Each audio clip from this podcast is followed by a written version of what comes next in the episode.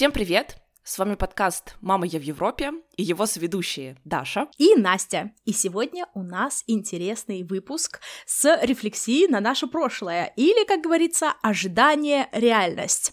Начнем мы с того, как мы переезжали из России, Даша из Москвы, я из Самары, какие у нас были ожидания, потом немножко про магистратуру, и потом, что у нас дальше, э, как все это проходило. Даша, представь себе, что мы начали этот подкаст, когда мы еще были на магистратуре. Ой, это правда, это было так давно, 4 года назад, и магистратура подходила к концу. Наверное, нужно немножко рассказать вообще, с какими ожиданиями мы в эту магистратуру с тобой поступали, чего нам хотелось достичь. Вот если говорить про себя, то, мне кажется, у меня основные основные цели были то, что мне хотелось, во-первых, получить опыт обучения за границей. Я достаточно долгое время читала какие-то блоги, разные статьи, и мне очень хотелось ощутить это на своем личном опыте. Ну, знаешь, было просто интересно, как mm-hmm. у них лекции, семинары проходят, проектные работы. У нас этого в моем университете в Москве было совсем мало, а вот э, в Европе оказалось вообще ключевым, наверное, 80% работы это все были проекты, какие-то совместные штуки. Было интересно понять, каково это учиться на иностранном языке, и, конечно же, я думала, что учеба за границей это может стать хорошим началом для ну, уже полноценной иммиграции, для нахождения работы. Мне казалось, что местно европейские э, диплом э, даст определенные очки и баллы. Ну, это действительно так подтвердилось, мне кажется. И плюс я надеялась найти все-таки новую работу по новой специальности. До конца, Настя, я честно не представляла, mm-hmm. чему именно я научусь. То есть у меня были какие-то очень такие пространные представления о том, а, чему я должна научиться за два года магистратуры, но мне казалось, что как-нибудь дальше разберусь. И на самом деле это немножко было наивно, но и очень даже неплохо, потому что никаких супер огромных а, ожиданий, вот тяжести на своих плечах я не ощущала. Мне казалось, что я разберусь совсем а, потихоньку а, по, по ходу дела. Вот. И в итоге, ну, я на самом деле рада, что а, обработка медицинских изображений меня завела в сферу машинного обучения, которая сейчас очень бурно развивается, и в итоге через магистратуру, потом PhD удалось э, найти работу, работать по новой специальности, поэтому я думаю, что в итоге мои глобальные цели, они были достигнуты, но то, с чем пришлось столкнуться в эти два года, много было нового, непонятного, страшного, но об этом мы уже тоже достаточно много рефлексировали в наших ранних эпизодах. Вот. И вывод такой, что своей магистратурой я, правда, очень-очень довольна. С какими ожиданиями ты поехал в Европу в далеком 2017 году. В 17 году, ой, обалдеть, как это давно было. На самом деле, я упоминала раньше в выпусках, можете послушать, э, я поступала за границу, э, господи, задом наперед, потому что я э, хотела уже начать как-то вот именно, ну, не то чтобы зарабатывать деньги, но как-то вот именно быть финансово независимой. А, и, соответственно, очень большие стипендии именно с полным покрытием, хотя можно найти и в наших странах тоже стипендии хорошие на магистратуру, но вот именно как-то с полным покрытием были они европейские. И я нашла программу абсолютно случайно, программу по материаловедению которое мне на тот момент было очень интересно. И я вот поступала тоже, знаешь, я смотрела YouTube, я смотрела Ксению Никлас, я смотрела Анастасию Кей, может быть, я еще кого-то смотрела, но я сейчас уже не помню. А, но как бы а, были вот такие ожидания, что это будет, ну, не то чтобы легко, но относительно посильно. А, наверное, моя ошибка была в том, или даже не моя ошибка, а на нашей магистратуре, на веб-сайте не было особо написано о чем это, то есть там не было предметов, по-моему, которые мы будем изучать. Поэтому я как-то у себя в голове подумала, что это вот будет такое, знаешь, материаловедение, которое мы, типа, учили в нашем университете. У нас очень хороший, конечно, университет, но там было, скажем так, в нашей магистратуре нас, Мама Селф называется, а, меня запихнули учить физику, потому что у меня ее было мало в, ну, из предыдущего университета, у меня там в основном химия была. И у меня, конечно, была жара, ну, я рассказывала в предыдущих выпусках, как мне было, как сказать, с одной стороны интересно, с другой стороны сложно. И я хочу сказать, что это был на самом деле такой опыт достаточно сильный. На тот момент, когда я поступала в магистратуру, а, у меня по личным обстоятельствам я думала, что я после магистратуры вернусь куда-нибудь в Москву или в Санкт-Петербург, и буду там работать и, соответственно, э, иметь семью и так далее. Вот, но на, на половине магистратуры у меня разошлись пути, э, и мне пришлось думать, что же я хочу делать дальше.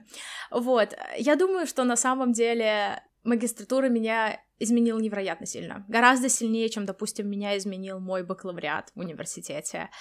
А, но к лучшему я хочу сказать, что я никогда настолько не подвергала сомнению свои убеждения, свой характер, свои взаимоотношения с людьми и не пересматривала их настолько радикально. И мне кажется, что сейчас я пожинаю э, такие хорошие плоды вот, вот этих вот усилий.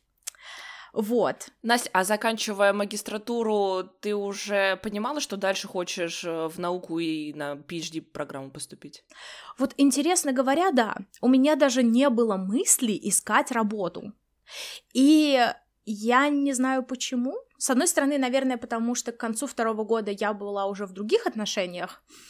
И как-то, во-первых, мне очень нравится наука, то есть как бы даже несмотря на то, что я сейчас каждому встречному говорю, что я ухожу в индустрию а, после PhD, мне очень нравится заниматься наукой.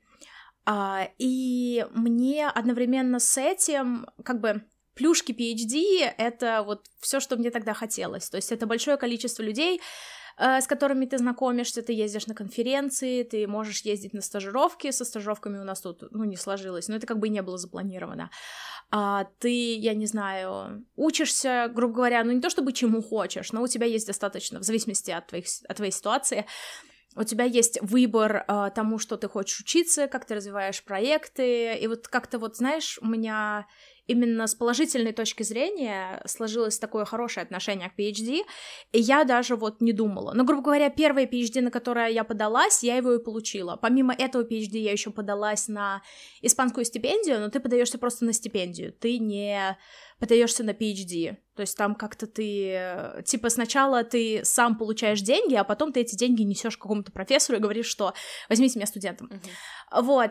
А вот фактически первый PhD, на который я подалась, я его получила, и у меня молодой человек тоже получил PhD в том же университете, поэтому как-то переход был легкий. Но вот говорить о том, какие у меня были ожидания, я думаю, фактически уже понятно. То есть ожидания были достаточно, скажем так, разнообразные, но, как мы все знаем, после нескольких месяцев начала моего PhD у нас наступил коронавирус. Да.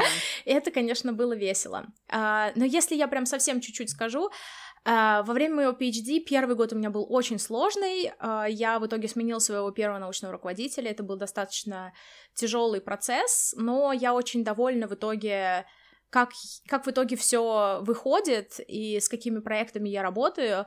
И вот сейчас я даже до записи этого эпизода, когда мы немножко говорили, я говорю, что вот да, я сейчас завершаю свою PhD, в принципе, ожидания изначальные от PhD, скорее всего, оправданы. То есть вот как я думала, что она пройдет, за исключением смены руководителя, а, так оно и, в принципе, прошло. То есть я рада и благодарна тому, что у меня была возможность ездить на конференции, на воркшопы, встретить невероятное количество людей, завести здесь друзей. У меня до сих пор просто в голове не укладывается насколько классные люди сейчас рядом со мной. Вот, и, соответственно, Единственное, что мне кажется, что я такой э, конструктивный пессимист. Я не знаю, знаешь ли это или нет такое понятие. Я не знаю, оно реальное или нет. Почему?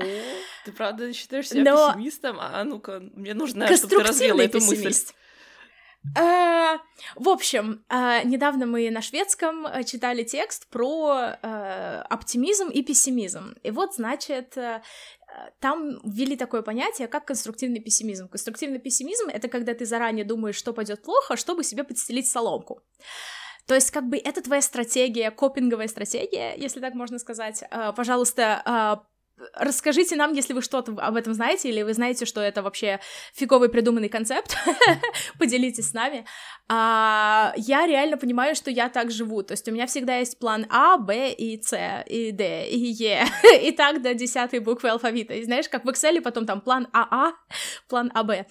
А в том плане, что, допустим, с PhD, так как у меня был тяжелый период, я начала очень большое количество проектов, чтобы хоть какие-то проекты выстрелили. И в итоге я рада, что многие проекты выстрелили, но теперь у меня дофига работы. И я просто в ней зашиваюсь. Но при этом я понимаю, что я где-то уже, ну как сказать, я вот уже на финишной прямой к своей защите. Но, конечно, а, своими, как, как сказать, своей любовью подстелить себе соломочку, я подстелила себе столько соломочек, что теперь моей попы не хватит на них всех сесть. Но это, но это как бы и хорошо. Как бы, с одной стороны, я понимаю, что мне теперь нужно прям вдвое напрягаться, а, но с другой стороны, я понимаю, что в противном случае, если бы ничего, ну, как сказать, если бы один вариант не выстрелил и ничего больше бы не было, тогда бы это было бы достаточно странно. А вот у тебя, Даш, ты после магистратуры, тебе хотелось искать работу, тебе хотелось искать PhD, какие у тебя были ожидания от твоего будущего, ближайшего? Да, у меня были другие ожидания, другие планы. Мне хотелось все-таки найти работу, и я, правда, ее искала, и получилось так что те позиции, которые меня интересовали, одни требовали либо несколько лет опыта, либо наличие степени PhD, и тогда я решила, что окей, значит, я пойду на PhD, поскольку это все таки представлялось более простым вариантом, и если уж откровенно признаться, туда это такой ticket to Europe. Для некоторых одногруппников mm-hmm. моих, мне кажется, таким билетом в Европу была и магистратура, но вот я воспользовалась э, этой формулировкой, чтобы описать свой PhD. Мне показалось, что изначально а, я нашла хороший проект, и руководительница моя мне очень нравилась. Это действительно один из больших преимуществ всего моего PhD-пути, что у меня были хорошие отношения с руководительницей. А, но дальше хочу рассказать про те пункты, по которым я ставлю своему PhD в общем, наверное, 5 баллов из 10, и вот за что я 5 баллов сняла. А, первое mm-hmm. это то, что изначально предполагалось, что у меня будет два проекта. Один, который должен длиться год, и новый проект совсем с нуля на два года, и вот второй проект меня привлекал намного больше, потому что там прям можно было самому что-то начинать дело, а не работать на базе того, что уже было сделано до тебя. Вот. А из-за ковида получилось так, что по второму проекту произошла заморозка, у них э, не было данных, которые нужны были а в диплернинге, в глубоком обучении э, данные — это прям большой-большой процент успеха. И получилось так, что мне пришлось э, копаться дальше с моим первым проектом, и мне кажется, что вот по истечению трех лет мы максимально сделали все, что можно было с теми данными, которые были. Э, но, знаешь, немного фрустрацию такую чувствую, что хотелось бы, чтобы что-то было лучше, а результаты все равно mm-hmm. не такие потрясающие, там не получается достичь прям state of the art, да, вот самых классных результатов. Поэтому есть что есть. У меня есть материал э, на то, чтобы написать диссертацию. Э, я ее пишу, то есть моя работа в лаборатории уже закончилась, но диссертация еще не дописана, и по защите я пока не знаю. Возможно, это случится когда-нибудь э, до конца этого календарного года, но посмотрим, будем держать вас в курсе.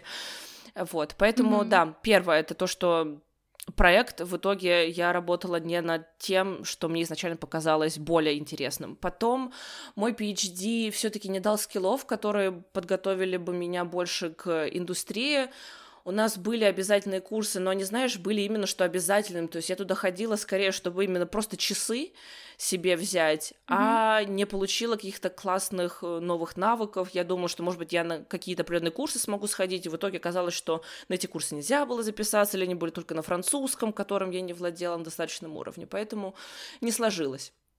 Тот же приходится добавить, что и конференции я очень хотела бы посещать, поездить на летние слэш-зимние школы, но это все происходило в формате онлайн, было, ну, очень хотела, знаешь, и себя mm-hmm. показать, на других посмотреть, с кем-то законтачиться, понетворкать. В формате онлайн это было намного сложнее сделать. К тому же тогда мы только-только начинали все эти новые платформы mm-hmm. изучать, и, в общем, тогда еще не было всех этих возможностей, которые есть сейчас. Потом у меня все-таки не сложилось э, теплые дружеские отношения с кем-то из PhD-студентов, и мне было довольно одиноко. Э, наверное, в начале моего третьего года у нас появилось несколько девочек, которые тоже были из других стран, из Испании, из Италии. Вот с ними мы начали как-то сдруживаться, проводить время а, вне учебы, но не так много, как хотелось бы. Но все-таки это было лучше, чем изначально. Изначально, потому что в моей лаборатории было очень много PhD студентов французов, и они знали кто-то уже друг друга, потому что они вместе на магистратуре учились. Им было намного проще тусоваться, проводить время после лаборатории. Меня они, конечно, куда-то звали, я предпринимала попытки к ним присоединиться но мне было очень, ну как сказать, некомфортно, опять-таки одиноко, mm-hmm. и на тот момент мне не хватило каких-то тоже внутренних ресурсов и сил, чтобы это все преодолеть и сблизиться. То есть я не говорю, что это они во всем виноваты, mm-hmm. конечно же, здесь э, моя ну, я осознаю свою зону ответственности в этом вопросе, но в итоге вот как бы не сложилось, это не было так, как, например, было на моей магистратуре. Вот на магистратуре вообще ребята были замечательные, а, мы до сих пор с ними общаемся, дружим, с PhD так не сложилось. И last but not least, но все таки зарплата. Я попала на хороший контракт по меркам Франции. У многих PhD-студентов mm-hmm. зарплата была ниже, чем у меня. Но она не меняется все три года, а цены заметно выросли. На ту же еду я трачу на 20% больше, чем когда только приехала, если не еще больше, надо пересмотреть. Потом, мне кажется, после ковида полеты стали сильно дороже да, да, да. сильно дороже. А, и мне казалось, что я смогу иногда летать к своим друзьям в европейские страны. У меня вообще, наверное, по всему Евросоюзу точно можно кого-то сказать, кого я знаю mm-hmm. из какой-либо страны. Но не сложилось а, потому что не было вот такой возможности именно финансовых ресурсов. То есть моего PhD, моей PhD зарплаты хватило на то, чтобы покрывать э, жилье студенческое, покупать себе продукты, иногда покупать что-то из одежды, позволять какие-то ну, несложные развлечения, но мне уже 30 лет, и, конечно, тоже мои запросы растут, и хочется чтобы жизнь становилась комфортнее. Я смотрю вокруг, что уже могут позволить мои друзья, мои коллеги, однокурсники, которые младше меня, и это тоже очень сильно фрустрировало, когда я понимала, что я как будто бы сильно отстаю от них в этом вопросе. И честно скажу, вот когда вот началась работа, когда я там получила свою первую зарплату, насколько же легче стало, и да, вот эта вот материальная сторона все три года, три с половиной года PhD, она тоже была достаточно напряженной.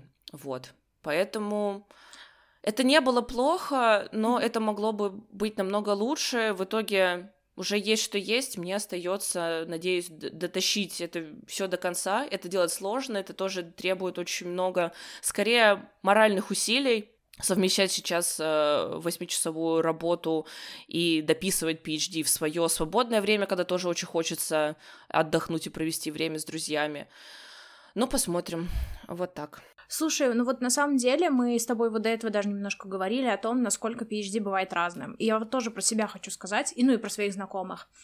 Даже вот у нас, допустим, на нашей программе или как бы в нашей группе есть где-то 40, по PhD студентов, и у всех настолько разный путь, что это вообще, ну, что-то с чем-то. Допустим, я прекрасно вижу, насколько мой первый год был тяжелее, чем первый год, ну, не знаю, 70% студентов, которые вокруг меня. И это настолько все зависит от того, вот, знаешь, как сложились вот эти вот шестеренки, шестеренки где ты живешь, в какой ты стране, какая у тебя, какая у тебя финансовая ситуация, положение, а, какие у тебя люди вокруг, а, даже до того, что, скажем так, люди-то вокруг у всех одни и те же, но при этом, допустим, если у тебя в более твоей близкой группе Uh, есть большое количество людей, которые с тобой, типа, напрямую коллеги, то тебе как бы гораздо проще. То есть вот я, когда вспоминаю свой первый год, когда я фактически была каким-то образом одна. То есть, с одной стороны, ты среди большого количества людей, но при этом ты настолько один, и тебе нужно, э, во-первых, каким-то образом э, нави- навигировать свое со- ну, свои отношения с руководителем, с которым ты понимаешь, что, ну, типа, так нельзя работать. А, плюс еще то, что Uh, тебе всегда нужно думать о том, что, а что будет в итоге, какой будет результат, если я хочу да. закончить PhD, мне нужно работать на результат, и это все так, я не знаю, сложно и так далее, и вот очень интересно, что я слышала достаточно часто такую uh, мысль о том, что вот, а, не идите на PhD, если вы только совсем к этому на 100% не готовы, потому что это сложно. Потому что, типа, 30% что ли людей, они потом с депрессией и так далее, и так далее. И вот с одной стороны, эта мысль, я как бы ее понимаю, и я согласна. То есть не идите на PhD, если вам этого совсем не хочется, потому что вы должны быть готовы к тому, что даже если у вас самый потрясающий руководитель, да. как вот у меня сейчас, иногда все равно никто не может вам помочь, потому что вы исследуете что-то абсолютно новое. Иногда вам сложно, иногда у вас ненормированные рабочие часы и так далее, так далее, так далее. Но и я с этим согласна. Но с другой стороны, я прекрасно понимаю, что PhD это достаточно хороший социальный лифт. В том плане, что если вот я, допустим, приехала, грубо говоря, из там издалека в новую страну, мне гораздо проще выработать э, хороший нетворк, создать себе хороший нетворк, будучи PhD-студентом, обзавестись друзьями в какой-то степени, а, будучи PhD-студентом, или, я не знаю, какой-то начальный капитал заработать, как-то вот себя на плаву держать, чем если бы я сейчас, допустим, решила поехать на какую-то работу. Или, ну, не знаю, ты ну вот, вот а, а вот мне кажется, что нет, для меня именно, знаешь, тоже тяжесть э, того, почему я не могу сейчас дописывать свою диссертацию, потому что вот ценность свою изначально она для меня потеряла, потому что в итоге я обнаружила, mm-hmm. что работу можно найти, и имея только магистрскую степень, mm-hmm. у, у кого-то даже вообще только бакалаврская, и, и то есть как будто бы mm-hmm. магистр это уже достаточно хорошо, а PhD это как будто бы экстра, и где-то оно принесет тебе дополнительные плюшки, ну, может быть, тебе эмигрировать будет проще, да, какие-то позиции определенные рабочие ты сможешь занять, но и магистрская степень это тоже уже очень хорошо, и те Mm-hmm. Мой нетворк наработанный, он до сих пор тянется с моей магистратуры, мне кажется. А вот за время PhD, ну это просто уже моя ошибка. Вот у меня просто так, так не сложилось. Я не могу сказать, mm-hmm. что я познакомилась с какими-то очень классными людьми из э, смежных каких-то там проектов, да, из лаборатории, и чтобы потом меня это куда-то привело. Вот у меня это так не сложилось, и поэтому, да, я как будто бы вот ценность самого PhD немножко в этом потеряла. Слушай, ну на самом деле вот я согласна, потому что у всех, у всех разные пути, и это еще зависит от того, в какой вы исследователь, ну, в какой вы научной сфере, как бы. Конечно, кстати, да, да. Вот, абсолютно. Да, да, да, да.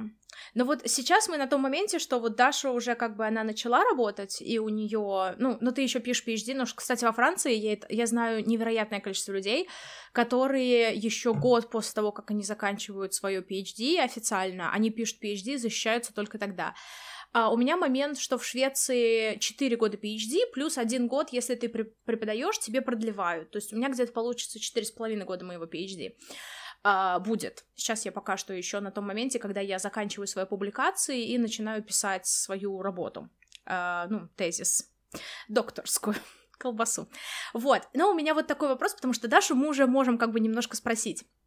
Даша, какие у тебя были ожидания после твоей, к концу твоей докторантуры о том, чем ты хочешь заниматься дальше?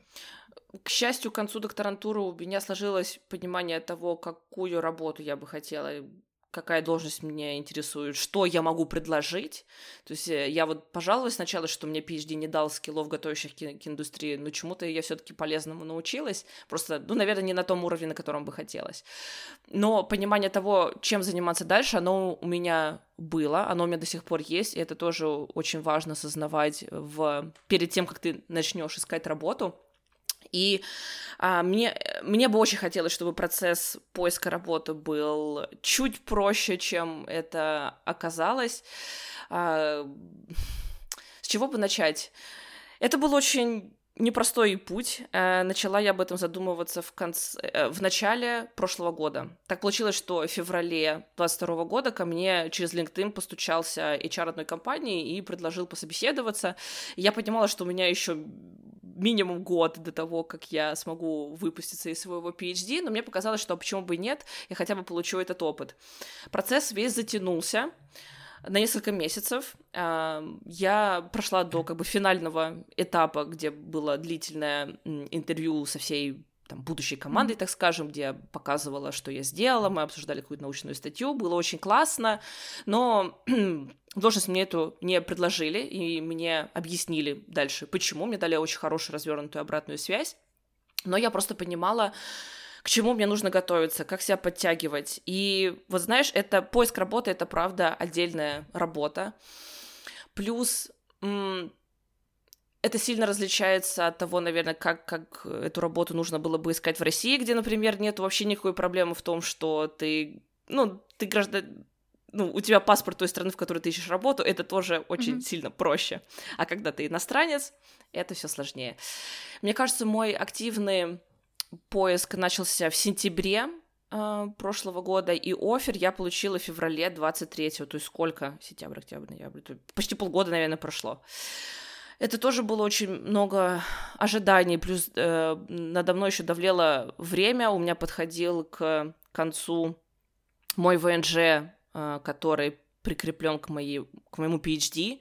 Мне было непонятно, что делать дальше, на какую, как, как продлевать, как остаться, что делать, очень много вопросов было, а интервью все очень сильно затягивались, потому что сначала пишешь всякие резюме, cover letters, потом там через неделю, через две, может через месяц к тебе только вернутся и предложат дальше пройти mm-hmm. какое-то интервью, то есть опять-таки это тоже некий марафон, к которому нужно быть готовым, плюс в моей сфере э, вы не просто общаетесь там с будущим менеджером, а тебе, скорее всего, предложат домашнее задание какое-то сделать, на него могут две недели, могут месяц выделить, зависит.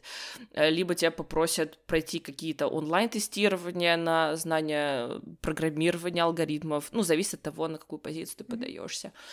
А к этому тоже надо готовиться, поэтому было так, что я провожу время в лаборатории, прихожу домой и там ужинаю, и дальше начинаю еще очень много всего читать, что-то ручками делать. Вот. Случались моменты упадка, э, слезы были, когда особенно доходил до финального этапа, а тебе говорили нет и не объясняли причину. Эм, поэтому, да, в итоге все сложилось, что теперь я работаю в Volvo Group э, здесь, во Франции. И это тоже удивительно, что как бы Volvo — это машины, это электрокары, и это очень пересекается mm-hmm. с тем, чем занимается Настя, и я думаю, а, а вдруг мы с тобой когда-нибудь в будущем вообще коллегами окажемся? Да. Было бы здорово. Вот. Но сейчас я нахожусь еще на испытательном сроке, а, который длится 4 месяца и может быть еще продлен один раз на 2 месяца. И дальше тебе уже должны сказать либо да, либо нет. Поэтому я немножко переживаю, хочется показать, что я правда способна работать, могу это делать хорошо, и, пожалуйста, возьмите меня. В целом у меня очень хорошие первые впечатления. Первые недели были сложными, потому что абсолютно все новое. Это новый режим дня, твоей рутины. Очень-очень много новых людей. Я каждый день встречалась, там, не знаю, 3-5 новых э, человек, которых потом ты встречаешь на следующий день за чашкой кофе и не помнишь, как, как их зовут, чем они занимаются. Вот. Но я думаю, уже сколько? Уже два месяца прошло, как я работаю. Отношения с каждым днем становятся лучше с моими коллегами. Им уже намного комфортнее со мной по-английски общаться. Кто-то даже наоборот, хочет Здорово. это делать. Кому-то еще стеснительно, но я тоже стараюсь чуть-чуть побольше говорить по-французски. Мне проще это делать с тем, кто не является, ну, native speaker. Например, у нас есть одна девочка, которая альтернанс делает, она из Бразилии. Вот с ней мне замечательно. Она очень говорит медленно, какими-то простыми предложениями. Вот с ней могу практиковаться. Плюс э, еще очень много всякой деятельности. Я проходила много обучающих курсов, очень много инструментов, которые стали доступны просто потому, что ты работаешь в большой компании, компания готова за это платить, а вот в, у лаборатории, mm-hmm. естественно, таких ресурсов не было. Um, Плюс приходится работать над разными проектами, но это тоже интересно. Мне давно было попробовать интересно что-то еще, помимо медицины. Как вы можете догадаться, э, Volvo вообще ничего общего не имеет с медициной, там обработка изображений МРТ головного мозга. Вот, но какой-то компьютер вижен, компьютерное зрение у нас тоже есть, я его сейчас пытаюсь делать. Вот, и да, Здорово. я надеюсь, что все получится. Давайте вы мне очень дружно пожелаете удачи. Cross your fingers for me, please, чтобы я прошла этот probation period. Даш, ты вообще, regardless of anything, ты вообще такая молодец, я тобой так сильно горжусь, и я очень рада слышать твой голос, когда ты, несмотря на то, что, ну, как бы, проходишь через сложности, у тебя все равно остается такой голос, что да, да, мы идем, мы идем. мы спасибо справимся. огромное, что ты это отметила. Спасибо. Здорово. Мне кажется, это прям такое, так как, так как я все еще занимаюсь аспирантурой, а, я не могу поделиться, что у меня идет после аспирантуры. А, поэтому мне кажется, что Дашина такое...